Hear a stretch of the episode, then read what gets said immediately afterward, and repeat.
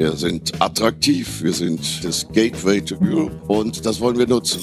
Das hat etwas zu tun mit dem Finanzplatz Frankfurt und davon profitiert ganz Deutschland.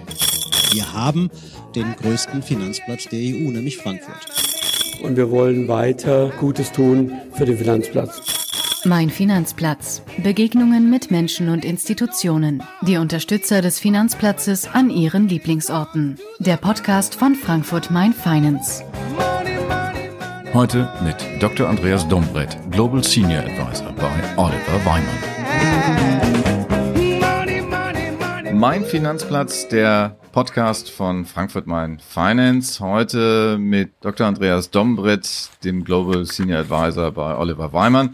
Und wir treffen uns im Garten der Bundesbank. Man staunt, weil die Bundesbank, äh, wer nach Frankfurt reinkommt und dort Richtung Innenstadt fährt, von der A66 kommt, der sieht diesen Riegel, einen Funktionsbau und äh, hinter den Bäumen ist es doch sehr malerisch. Das vermutet man gar nicht. Herr Dr. Dombrett, das ist Ihr Lieblingsort. Warum?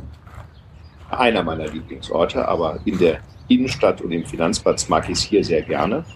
Da gibt es verschiedene Gründe. Erstens verbinden mich gute Erinnerungen mit der Bundesbank, weil vor meiner Zeit bei Oliver Wyman habe ich hier acht Jahre gearbeitet und bin auch noch regelmäßig hier und treffe mich mit den ehemaligen Kollegen. Andererseits hat man von hier einen wunderbaren Blick auf die Stadt und auf die Skyline und das macht ja den Unterschied von Frankfurt aus. Unsere Skyline ist ja großartig. Man sieht übrigens im Hintergrund auch die EZB. Es gibt hier in diesem Garten der Bundesbank auch eine Skulptur, die viele der Zuhörer aus Berlin kennen, und zwar von Gerhard Marx namens Der Rufer. Wenn Sie in Berlin die Straße des 17. Juni herunterfahren auf das Brandenburger Tor, sehen Sie kurz vor dem Brandenburger Tor äh, diese Skulptur ungefähr drei Meter hoch, steht da auf einem Sockel und die ruft dann ins ehemalige Ostberlin Friede, Friede, Friede. Und äh, was die Skulptur hier aus dem Garten der Bundesbank zur EZB zuruft, das ist nicht äh, überliefert. Da kann sich jeder selber überlegen, was das sein konnte. Und der dritte Punkt ist, ist äh, dieser Garten der Bundesbank, der ist auch das Verbindungsglied zur Universität. Weil wenn Sie jetzt hier über die Brücke gehen und über, durch die Grünanlage gehen, kommen Sie direkt zur Goethe-Universität. Und mit der verbindet mich auch viel. Es gibt also verschiedene Gründe, warum ich es hier sehr gerne mag. Hier ist auch die Sonnenseite des Gebäudes. Also insofern äh, ist es weniger etwas Kontemplatives als mehr ein Ort, wo man sich über das Banking und über die ähm, Aktivitäten, die im Banking richtig laufen, manchmal auch falsch laufen, gut Gedanken macht. Sie haben sich sehr viele Gedanken dazu gemacht, denn wer Ihre Vita genauer studiert, der weiß, dass Sie quasi an so einer Schnittstellenfunktion äh, immer gearbeitet haben. Sie sind lange Zeit im privaten Sektor gewesen. Sie sind äh, acht Jahre, Sie haben es erwähnt, äh, bei der Bundesbank gewesen. Das ist eine Zeit, die, die Sie im öffentlichen Sektor verbracht haben. Jetzt Global Senior Advisor bei Oliver Weimann in einer äh, global agierenden Financial Service Funktion. Was ist die größte Herausforderung im Bereich Financial Services und Public Sector Practice? Also das sind zwei Sektoren, Financial Services und Public Sector. Die haben zwar auch bei der Bundesbank beispielsweise Überlappungen, aber es gibt auch viele Dinge, die, die nicht überlappen und die dann getrennt sind. Das sind eigentlich zwei Sektoren. Ähm, die Frage, was bedeutet das für eine Unternehmensberatung, da kann man ganz unterschiedlich äh, beantworten. Nur äh, fangen wir mal bei den Financial Services an, um dann auf den öffentlichen Sektor zu gehen. In der, in der Finanzberatung gibt es strategische Themen. Wie stellt man sich auf diesen Umbruch ein, den wir im Banking gerade erleben? Wir sehen ja, dass die Kundennachfrage sich durch die Digitalisierung komplett verändert. Wie stellt man sich darauf am besten ein? Ähm, das gibt dann sehr viele Unterfragen zu dieser Frage. Wie stellt man sich in der Cloud beispielsweise darauf ein? Wie stellt man sich mit dem Filialbanking darauf ein? Wie digital muss man sein? Wie schnell muss man das erreichen? Wie viele Apps braucht man dafür? Was bedeutet das, sagen wir mal, im gehobenen Privatkundengeschäft gegenüber dem äh, Massen-Privatkundengeschäft und dergleichen mehr? Viele, viele Unterfragen. Aber die Frage, wie stellt man sich auf das neue äh, Banking ein, ist wichtig. Äh, das ist eine strategische Frage, die dann auch aber operativ zu lösen ist. Da sind auch Risiken mit dieser Veränderung äh, verbunden. Welch, wie will man diese Risiken mitigieren?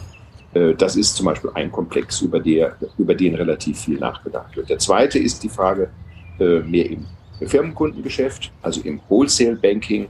Äh, was bedeutet jetzt die Pandemie beispielsweise dafür? Welche Non-Performing Loans kommen denn da auf uns zu? Wie müssen wir uns darauf einstellen? Ähm, was haben wir hier an organisatorischen und Risikomodellen zu verändern? Ein drittes großes Thema ist das ganze Thema Nachhaltigkeit. Das ja äh, letztendlich ist ja der Klimawandel die mit großem Abstand wichtigste und größte Krise und das größte Risiko, das uns als Planeten und als Menschheit bedroht. Deshalb muss man, hat das auch eine Auswirkung auf das Banking und das, was Banken in der Finanzierung letztendlich tun. Und insofern ist das Thema Nachhaltigkeit ein sehr, sehr großes auch wenn es über das Ziel häufig Einigkeit gibt, ist die Frage, wie kommen wir denn dahin, uns nachhaltiger aufzustellen, als Institution selber, aber auch gegenüber unseren Kunden, die ja diese Nachfrage auch haben, in nachhaltige Produkte zu investieren. Äh, wie gehen wir damit um? Welche Daten müssen wir dafür erheben? Äh, was müssen wir eigentlich über unsere Kunden wissen? Was müssen wir über uns wissen? Ich habe jetzt nur mal drei Bereiche für den Financial Services Bereich angesprochen, der sehr, sehr, sehr große Bedeutung hat. Was den Public Sector anbetrifft, sind die Fragen natürlich teilweise ähnlich, aber andererseits auch wiederum äh, komplett anders. Da sind auch noch sehr viele organisatorische Fragen, mehr als im Banking, äh, die äh, gelöst werden müssen. Ähm, und ähm, da hat man mit einer anderen Kundengruppe zu tun, die auch ähm, nicht so häufig mit Beratungen zu tun hat, die auch nicht ganz sicher sind, wie sie diese Beratung in Anspruch nehmen soll, wo auch die Umsetzung dann teilweise anders vollzogen wird, als das im privaten Bereich stattfindet. Wo gibt es Überlappungen? Nehmen Sie mal den ganzen Bereich Geldwäsche. Ja, Geldwäsche ist für Banken und Sparkassen ein großes Thema geworden, aber auch für den Staat, weil wie verfolgt denn der Staat die Geldwäsche. Also der Staat hat ja auch eine ganz große Rolle in dieser Aufgabe. Ich nehme nur mal dieses Beispiel, präventive Geldwäsche. Ähm, sehr, sehr wichtig, ähm, auch zur Verhinderung von terroristischen Aktivitäten und anderen negativen kriminellen Aktivitäten. Und wie arbeiten hier Banken zusammen mit dem Staat und umgekehrt? Das ist zum Beispiel ein Bereich, wo sich dann der Public Sektor und der Finanzsektor überlappen in der Beratung. Sie haben ein Thema genannt, da sehe ich zumindest Parallelen, wenn nicht gar Überlappungen. Also Stichwort Digitalisierung. Im Prinzip ist es etwas, was äh, die Banken jetzt umtreibt. Das ganze Geschäftsmodell, wie es über Jahrzehnte, Jahrhunderte teilweise äh, gelaufen ist, steht zur Disposition. Digitalisierung ist aber auch was, was die öffentliche Verwaltung umtreibt, womit sie sehr hart zu kämpfen hat. Äh, da sind Berater natürlich gefragt. Äh, wie können sie da vielleicht Synergien schöpfen? Ja, es gibt hier mindestens zwei Arten von Beratung. Ich bin ja relativ neu in der Beratung, aber es gibt mindestens zwei Arten. Äh, die strategischen Leitlinien, wo möchte man strategisch hin? Und ist dann die technische Umsetzung dieser strategischen Ziele. Und ähm, man kann zu diesem zweiten Punkt erst kommen, wenn man den ersten Punkt gut beantwortet hat und für sich im Klaren ist, wo man hin möchte. Und da reicht der Wunsch nicht aus. Das muss schon ein konkret formuliertes Ziel sein.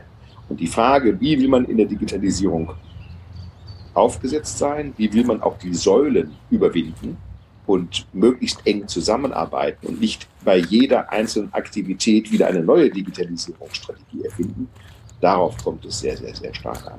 Äh, alle wollen künstliche Intelligenz einsetzen, alle wollen möglichst effizient sein, alle wollen priorisieren, aber die Frage ist trotzdem, was sind wirklich die langfristigen strategischen Ziele? Und ähm, ich hatte eben in meiner letzten Anmerkung auch die, die Cloud erwähnt als ein, eine große Herausforderung. Wir wissen alle, dass die Cloud ganz, ganz wichtig werden wird. Je mehr künstliche Intelligenz man einsetzen wird, das steht heute schon fest, umso mehr Rechenvorgänge müssen dann auch auf den Servern vorgenommen werden. Und je mehr Rechenvorgänge vorgenommen werden, umso mehr Serverkapazität wird gebraucht. Und die muss man heute nicht mehr komplett selber vorhalten, sondern kann sie auch über Cloud, über die Cloud zuliefern. Die große Frage, die sich hier stellt, und sowohl für die Finanzbranche als auch für die für den öffentlichen Sektor ist, wie können wir sicher gehen, dass die Daten, die wir dann in der Cloud haben, sicher sind, dass auch die Tatsache, dass sehr viele Cloud-Anbieter gar nicht aus Europa oder Deutschland kommen und die Server möglicherweise woanders stehen, wie können wir diese äh, Manipulierfähigkeit reduzieren, wie können wir Abhängigkeiten reduzieren, arbeiten wir nur mit einem Cloud-Anbieter zusammen oder mehreren. Das sind sehr, sehr viele strategische Fragen, die man erstmal beantworten muss, bevor man dann am Ende ähm, die konkrete technische Umsetzung dann auch wirklich äh, sich vornehmen kann. Und das zeigt Ihnen schon, wie komplex diese Themen in der Digitalisierung sind. Dass wir mehr digitalisieren müssen, ist völlig, völlig klar. Frage stellt sich nur, wo fangen wir an? Wo sind die Leuchtturmprojekte? Wir sind hier bei der Bundesbank. Auch die Bundesbank digitalisiert sich immer mehr. Mein, mein Nachfolger im Amt der Bankenaufsicht, Joachim Böhmeling, hat das zu einem seiner Hauptthemen gemacht. Ja, und ja, äh, die also, Finanzplatzinitiative hat es ja auch äh, so zu ihrem Thema gemacht. Vollkommen richtig. Also es müssen alle ähm, sich digitalisieren. Die Börsen, die Infrastrukturen, die Banken selber, aber auch die Aufsicht. Ja, man kann sich ja sehr gut vorstellen, beispielsweise, dass in Zukunft die beaufsichtigten Banken Daten, so wie die Aufsicht es ihnen vorgibt, in die Cloud stellen und die Aufsicht dann diese Daten selbst auswertet. Heute sieht man eine Situation, dass die Aufsicht den Banken sagt, wir möchten diese und jene Daten und dann werden diese Daten von den Banken und Sparkassen dann erstellt und geschickt. Das kann man sich alles in Zukunft ganz anders vorstellen und viel effizienter vorstellen. Und insofern ist es äh, wirklich den Mut der Tapferen auch wert, hier sehr radikal zu denken. So ähnlich radikal, wie sich auch das Nachfrageverhalten bei Kunden von Banken im Moment verändert. Stichwort äh, radikal denken, das äh, führt einem eigentlich beim Thema Digitalisierung zu Fintechs. Jetzt hat man äh, mitunter den Eindruck, äh, wenn es um Fintech geht, da äh, spielt die Musik zwar durchaus hier in Frankfurt, aber im internationalen Vergleich, und Sie sind ja jemand, der sehr viel international unterwegs ist, kommen sehr, sehr viele Impulse aus London. Bringt mich zum Brexit. Wie beurteilen Sie da die Situation der Banken vor dem Hintergrund auch, dass man so ziemlich alles geregelt hat, äh, was die künftige äh, wirtschaftliche Zusammenarbeit angeht, aber den Finanzmarkt, den hat man irgendwie gescheut wie der Teufel das Weihwasser? Ähm, der Brexit ist erstmal politisch sehr, sehr bedauernswert, wenn man eine, eine Europäische Union hat aus 28 Mitgliedsländern und das Vereinigte Königreich das zweitgrößte Mitgliedsland ist und dieses zweitgrößte Mitgliedsland tritt aus der Europäischen Union aus, ist das erstmal politisch mehr als schmerzhaft.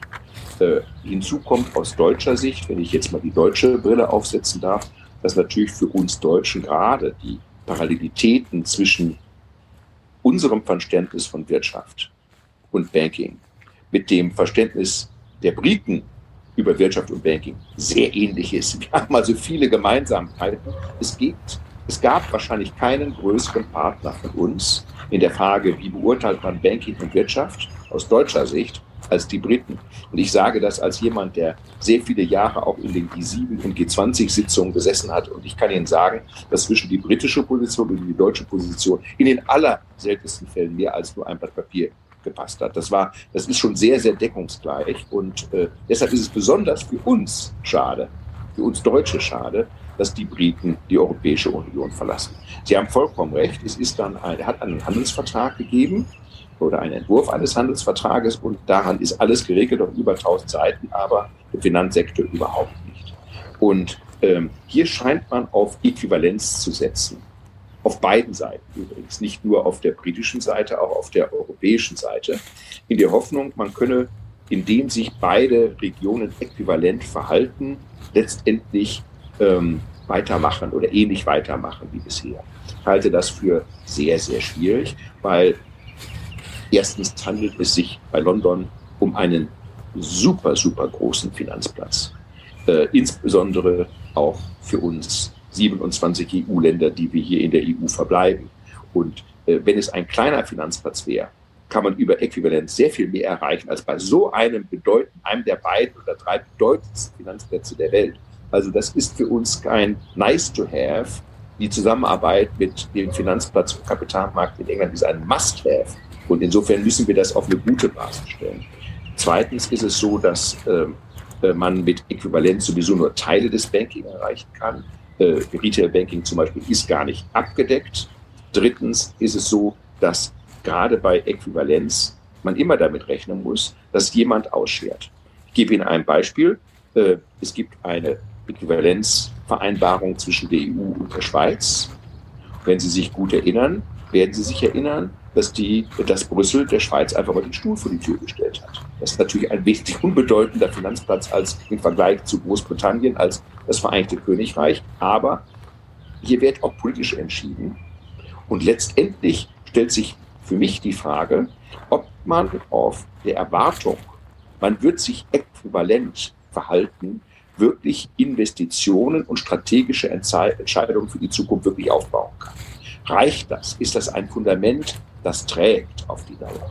Da habe ich meine großen Zweifel und deshalb sehe ich es ähnlich, wie es in Ihrer Frage angeklungen hat, so, dass man doch versuchen sollte, die Grundprinzipien der Zusammenarbeit auch im Finanzbereich im Handelsvertrag niederzulegen.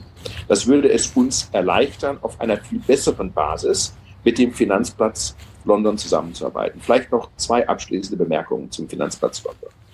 Der Finanzplatz London hat nicht nur eine sehr große Größe, sondern er ist auch für uns wichtig. Eine Kapitalmarktunion, da waren wir alle der Meinung, ist die Zukunft und ist neben einer äh, Bankenunion sehr, sehr wichtig auch für uns in der, in der wirtschaftlichen Entwicklung in der Europäischen Union. Also das heißt, wir sind selbst als Europäer, sollten daran interessiert sein, eine vernünftige Verhandlungsbasis oder Vertragsbasis das bessere Wort, eine vernünftige Vertragsbasis mit England zu haben. Zweitens, aber auch aus englischer Sicht ist es oder britischer Sicht ist es sehr wichtig, weil viele Länder haben den Finanzplatz London genutzt. Ich nenne mal Beispiele, zum Beispiel die Türkei, zum Beispiel aber auch China mit dem Renminbi, äh, Südafrika, haben den Finanzplatz London genutzt, weil der Finanzplatz London ihnen auch Zugang zu den anderen 27 EU-Ländern gegeben hat. Wenn dieser Zugang aus London zu der EU abbrechen würde oder in Frage stehen würde, dann wird es für viele Länder, ich habe eben drei genannt, auch attraktiver werden, mit anderen zusammenzuarbeiten. Das hätte dann auch eine Auswirkung beispielsweise auf den Finanzplatz Frankfurt. Und da muss man sich sehr genau überlegen, ob es nicht auch aus Londoner Sicht, aus britischer Sicht wichtig ist, einen vernünftigen Handelsvertrag mit der EU zu machen, wo zumindest die Grundprinzipien liegen, um die Bedeutung des eigenen, eigenen Finanzplatzes zu halten und zu stärken. Ich finde es übrigens abschließend gar nicht schlecht, dass sich die Aktivitäten aus London heraus nicht alle in eine Stadt auf dem Kontinent verteilt haben, sondern auf mehrere. Frankfurt ist ein ganz klarer Gewinner bei den Banken. Was das Asset Management angeht, hat Paris sehr, sehr viele Aktivitäten bekommen. Auch Dublin hat äh, bestimmte Aktivitäten an sich ziehen können aufgrund der Nähe zu London und aufgrund der Tatsache, dass dort Englisch gesprochen wird. Und für die Finanzstabilität ist es gar nicht schlecht, dass es hier verschiedene Schwerpunkte gibt und nicht wieder alles nur an einem Ort ist. Dennoch, ähm, es hat Untersuchungen gegeben, die finden alle halbe Jahre statt, äh, zu der Bedeutung von Finanzplätzen. Und äh, da kam die letzte Untersuchung zu dem Schluss, dass äh, unterm Strich Frankfurt als der wichtigste Finanzplatz in Kontinentaleuropa gilt. Sie haben die Wettbewerbsposition zu London jetzt dargestellt. Sie wird nicht einfacher. Sie wird auch nicht durch die äh, Aufwertung äh, als Finanzplatz in Kontinentaleuropa einfacher. Aber äh, Sie haben natürlich auch angedeutet, es gibt dort Chancen, die man hat mit dieser Trennung. Was muss passieren, damit diese Chancen genutzt werden können? Da muss ich nochmal auf Ihre Frage mit dem Brexit zurückkommen. Wenn man die Europäische Union verlässt, dann als, als Vereinigtes Königreich. Da verlässt man ja die Europäische Union nicht, um es genauso weiterzumachen, wie man es vorher gemacht hat. Da will man ja auch seine eigene Souveränität in finanzpolitischen Fragen zurückhaben. Und das stärkt bei mir den Verdacht, dass äh, das Vereinigte Königreich sich auch über bestimmte neue Regeln, die abweichen von unseren, attraktiver machen will.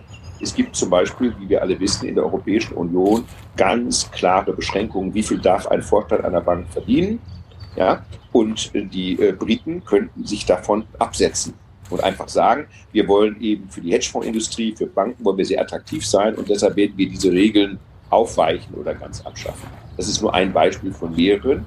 So, und ich gehe davon aus, dass wir schon divergierende Politiken haben werden. So, und da ist die Frage, wie können wir noch einen gemeinsamen Nenner definieren? Weil am Ende des Tages ist es für die Wirtschaft in Europa schon sehr wichtig, auch auf so einen effizienten, gut eingefahrenen, erfolgreichen Finanzplatz wie London zurückzugreifen. Das heißt ja nicht, dass wir nicht an unserem eigenen Finanzplatz interessiert sind, aber es gibt ja auch immer wieder Differenzierungen. Und der, der Finanzplatz in London hat schon seine sehr großen Stärken. Deshalb ist er auch so bedeutend. Da arbeiten sehr, sehr viel mehr Menschen im Finanzplatz London als im Finanzplatz Frankfurt, sodass wir einfach uns auch die, die Stärke nutzbar machen müssen. In unserem Interesse liegt es, ein gutes Verhältnis mit London zu haben, wie wir es in der Vergangenheit ja auch immer gehabt haben. Aber ganz konkret jetzt mal gefragt, wenn Sie sagen, äh, London wird versuchen, die eigene Position zu stärken und äh, sich als Finanzplatz attraktiver zu machen, heißt ja im Prinzip, nach dem Brexit ist äh, immer noch vor dem Schaulaufen, weil ähm, das, was äh, Frankfurt Main Finance mal angestoßen hat, nämlich das Standortmarketing im Zuge des Brexit noch, noch mal zu verstärken, das muss jetzt nochmal einen extra Schub kriegen. Äh, was bedeutet das eigentlich? Sie sind Regulator gewesen, Sie sind Bankenaufseher gewesen, das sind ja alles kritische Punkte, die damit reinspielen. Ja. Am Ende des Tages wird es immer Wettbewerb geben. Ja, und der Wettbewerb hat, solange das Vereinigte Königreich und, und wir hier in Deutschland in einer EU 28 waren, hatte das Grenzen.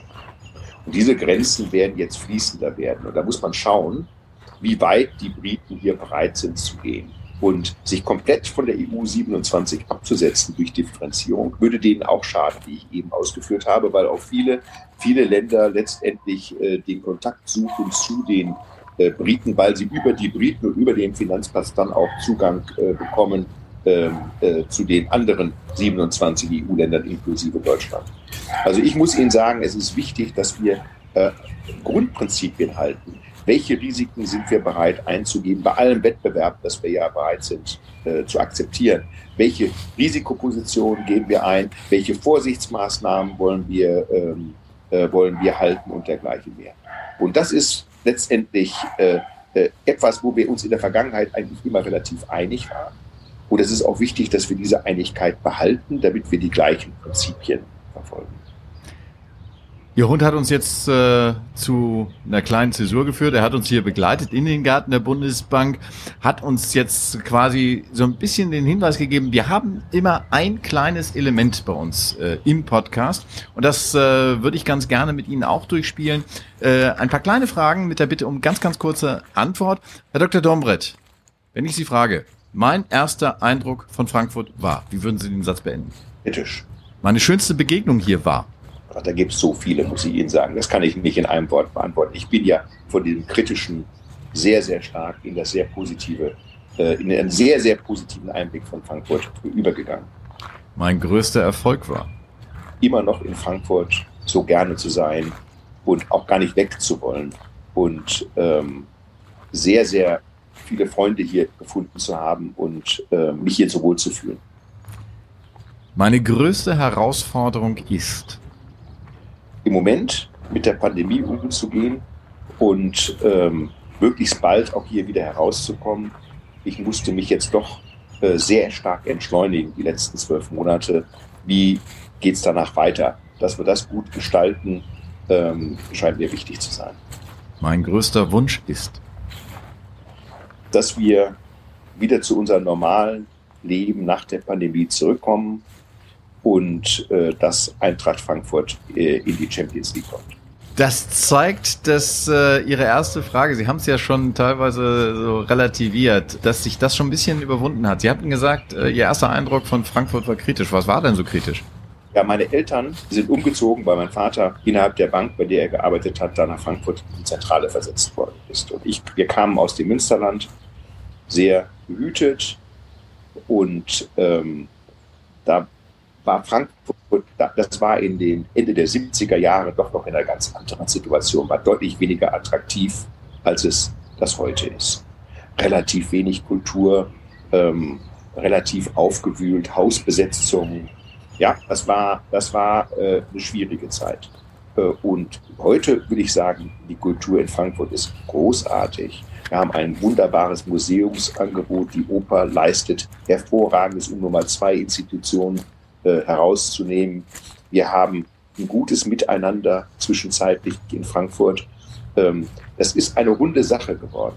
Frankfurt hatte einen schlechten Ruf, als ich damals Ende der 70er Jahre dann meine Eltern öfter besuchte, aber auch nicht ganz zu Unrecht. Heute hat Frankfurt immer noch nicht den besten Ruf, aber zu Unrecht, weil Frankfurt eine sehr lebenswerte Stadt ist. Ich nehme Frankfurt als eine Stadt wahr, eine kleine Großstadt. Wir sind sehr, sehr schnell draußen, ja, haben aber viele Vorteile, die Großstädte haben im Angebot. Und wie gesagt, ich bin sehr, sehr gerne hier und habe mir nach meiner Zeit bei der Bundesbank zusammen mit meiner Frau durchaus überlegt, ob wir Frankfurt verlassen wollen also ich für meinen Teil kann nur sagen, dass ich sehr gerne hier bin und die Frage sich nicht wirklich stellt. Sie bleiben hier, Sie bleiben ja. dem Finanzplatz verbunden, Sie bleiben auch der Finanzplatzinitiative verbunden. Wenn ich Sie frage, wo sehen Sie denn die wichtigsten Aufgaben, um eben vielleicht diesen, dieses Missverhältnis aufzulösen von Wahrnehmung und wahrem Wert? Es ist äh, immer gut, wenn man Frankfurt besucht, weil äh, die, die, die meisten Menschen, die ich kenne, die von Frankfurt keinen so guten Eindruck haben, waren eigentlich gar nicht in Frankfurt und haben sich mit Frankfurt beschäftigt. Es fällt mir schwer, von den Menschen, die dann hier hingezogen sind oder die regelmäßig in Frankfurt sind, wirklich nachhaltig negative Einsichten zu sehen. Ja, also insofern ist es, glaube ich, wichtig, dass man als Frankfurt eine offene Stadt ist und viele Menschen anzieht. Und je mehr man dann auch mit Frankfurt bekannt macht, umso eher wird man dann auch Frankfurt mögen. Äh, was in Frankfurt natürlich noch äh, nicht perfekt ist, finde ich, dass ähm, man den Eindruck hat, auch von den Geschäftsreisen her, dass unter der Woche Frankfurt, jetzt denken wir mal aus der Pandemiezeit heraus, dass Frankfurt unter der Woche relativ besucht ist und dann am Wochenende äh, alle Geschäftsreisen und Besuchenden wieder abfahren lassen. Oder viele davon. Und es ist wichtig, die auch am Wochenende an Frankfurt zu binden. Und ich finde, dass unsere Museen, denken Sie an diese großartigen Ausstellungen die das Städel beispielsweise veranstaltet hat, dass wir die damit auch äh, dazu bekommen müssen, neben der normalen Sichtweise, Frankfurt ist für die Arbeit wichtig, auch den Eindruck zu äh, vermitteln, Frankfurt hat auch noch Reize, die mich auch in der Privatzeit Frankfurt mögen lassen. Das heißt, da, da müssen wir, glaube ich, noch bei den, bei den Besuchern von außen, den Geschäftsbesuchern von außen, noch ein wenig mehr Werbung machen, dass eben Frankfurt mehr ist als nur eine Geschäftsstadt. Sehen Sie das auch als eine Aufgabe für Frankfurt Main Finance? Das weiß Frankfurt Main Finance wahrscheinlich selbst am besten, wo sie ihre Grenzen ziehen, aber ähm, vielleicht eher nicht. Nur Frankfurt Main Finance äh, tut schon viel, indem sie die Kräfte des Finanzplatzes bündeln. Und traditionell ist ja, der, ist ja das Finanzwesen versäult es gibt alle möglichen Säulen. Es gibt die Sparkassen, die Genossenschaftsbanken, die privaten Banken. Dann gibt es die Asset Manager, die Hedgefonds, Private Equity und so weiter und so weiter. Es gibt so viele Versicherungen sowieso. Es gibt so viele unterschiedliche ähm, Teilnehmer. Fintechs hatten Sie auch erwähnt. Mit dem Ergebnis, dass äh, Auslandsbanken, ja, Hypothekenbanken. Und da geht es eben einfach darum, äh, diese Interessen zu bündeln und als Sprachrohr für all diese Interessen zu wirken, über die Säulen hinweg. Und das gelingt meiner Meinung nach Frankfurt äh, Main äh, Finance sehr gut. Das ist eine große Leistung und das Team von Lutz Rettich, der das hier aufgebaut hat, in Verbindung mit der hessischen Landesregierung. Und äh, Herr Wiesheu hat das wunderbar übernommen. Ich bin eigentlich mit der Entwicklung des Finanzplatzes Frankfurt sehr zufrieden. Das wäre schon fast ein schönes Schlusswort, wenn wir nicht durch unsere Wanderung hier im Garten der Bundesbank wären und äh, ich immer zum Abschluss frage, was empfehlen Sie den Besuchern, warum sollte jemand, der nach Frankfurt kommt, zum Beispiel äh, sich auch mal die, sollte auch mal die Nähe der Bundesbank suchen? Ja, also es ist ja gar nicht so einfach, die Nähe der Bundesbank äh, zu suchen, weil die Bundespolizei bewacht ja die Bundesbank sehr äh, genau. Es liegt übrigens nicht daran, weil die Bundesbanker daran äh, Interesse haben, dass sie bewacht werden. Es liegt daran, weil unter äh, nicht gerade, wo wir jetzt stehen, aber unter uns oder unter äh, großen Teilen des Geländes der Bundesbank ja der Goldvorrat zu einem großen Teil, über 50 Prozent des Goldes, aufbewahrt werden und die sollen bewacht werden. Es gibt auch noch ein paar Geldscheine, die auch noch zu bewachen sind. Also es geht, wenig, es geht weniger um die Menschen, dass die sich abschotten, sondern um die Frage, welche Werte hier aufgehoben sind. Deshalb kommt man in die Bundesbank so ohne weiteres gar nicht herein. Aber der Herr Präsident Weidmann, wie Sie wissen, hat ja auch Tage der offenen Tür veranstaltet, als wir noch keine Pandemie haben, wo sehr, sehr viele Bürgerinnen und Bürger gekommen sind. Man hat auch die Möglichkeit, zum Beispiel die Kunstsammlung, die ich verantworten durfte, auch äh, während meiner Amtszeit, sich mal anzuschauen. Äh, leider muss man dann über Termine gehen und muss sich registrieren lassen und dergleichen. Es gibt aber übrigens nicht nur die Zentrale der Bundesbank, wo wir hier sind, es gibt ja noch die Hauptverwaltung der Bundesbank an der Taunusanlage. Es gibt viele andere Stellen, äh, wo die Bundesbank aktiv ist. Und ähm, wissen Sie, für mich ist die Bundesbank auch ein wenig ein Hort der Stabilität. Die D-Mark, die Bundesbank wird nicht zu Unrecht mit der D-Mark verbunden und die Stärke dieser Währung die wird auch in diesem Gebäude und wird auch in dieser Institution wiedergespiegelt. Und wer das ohne Hürden besichtigen will, der kann vielleicht über das Geldmuseum gehen, wenn es denn wieder auf ist. Also insofern, es gibt da einige Berührungspunkte, die diejenigen haben, die sich den Finanzplatz auch erschließen wollen, auch hier im Umfeld der Bundesbank. Herr Dr. Dumbredt, es ist Ihre alte Wirkungsstätte. Ihre neue Wirkungsstätte ist Oliver Weimann. Ich danke Ihnen auf jeden Fall ganz herzlich für das Gespräch. Dankeschön. Das war Mein Finanzplatz, der Podcast von Frankfurt Mein Finance.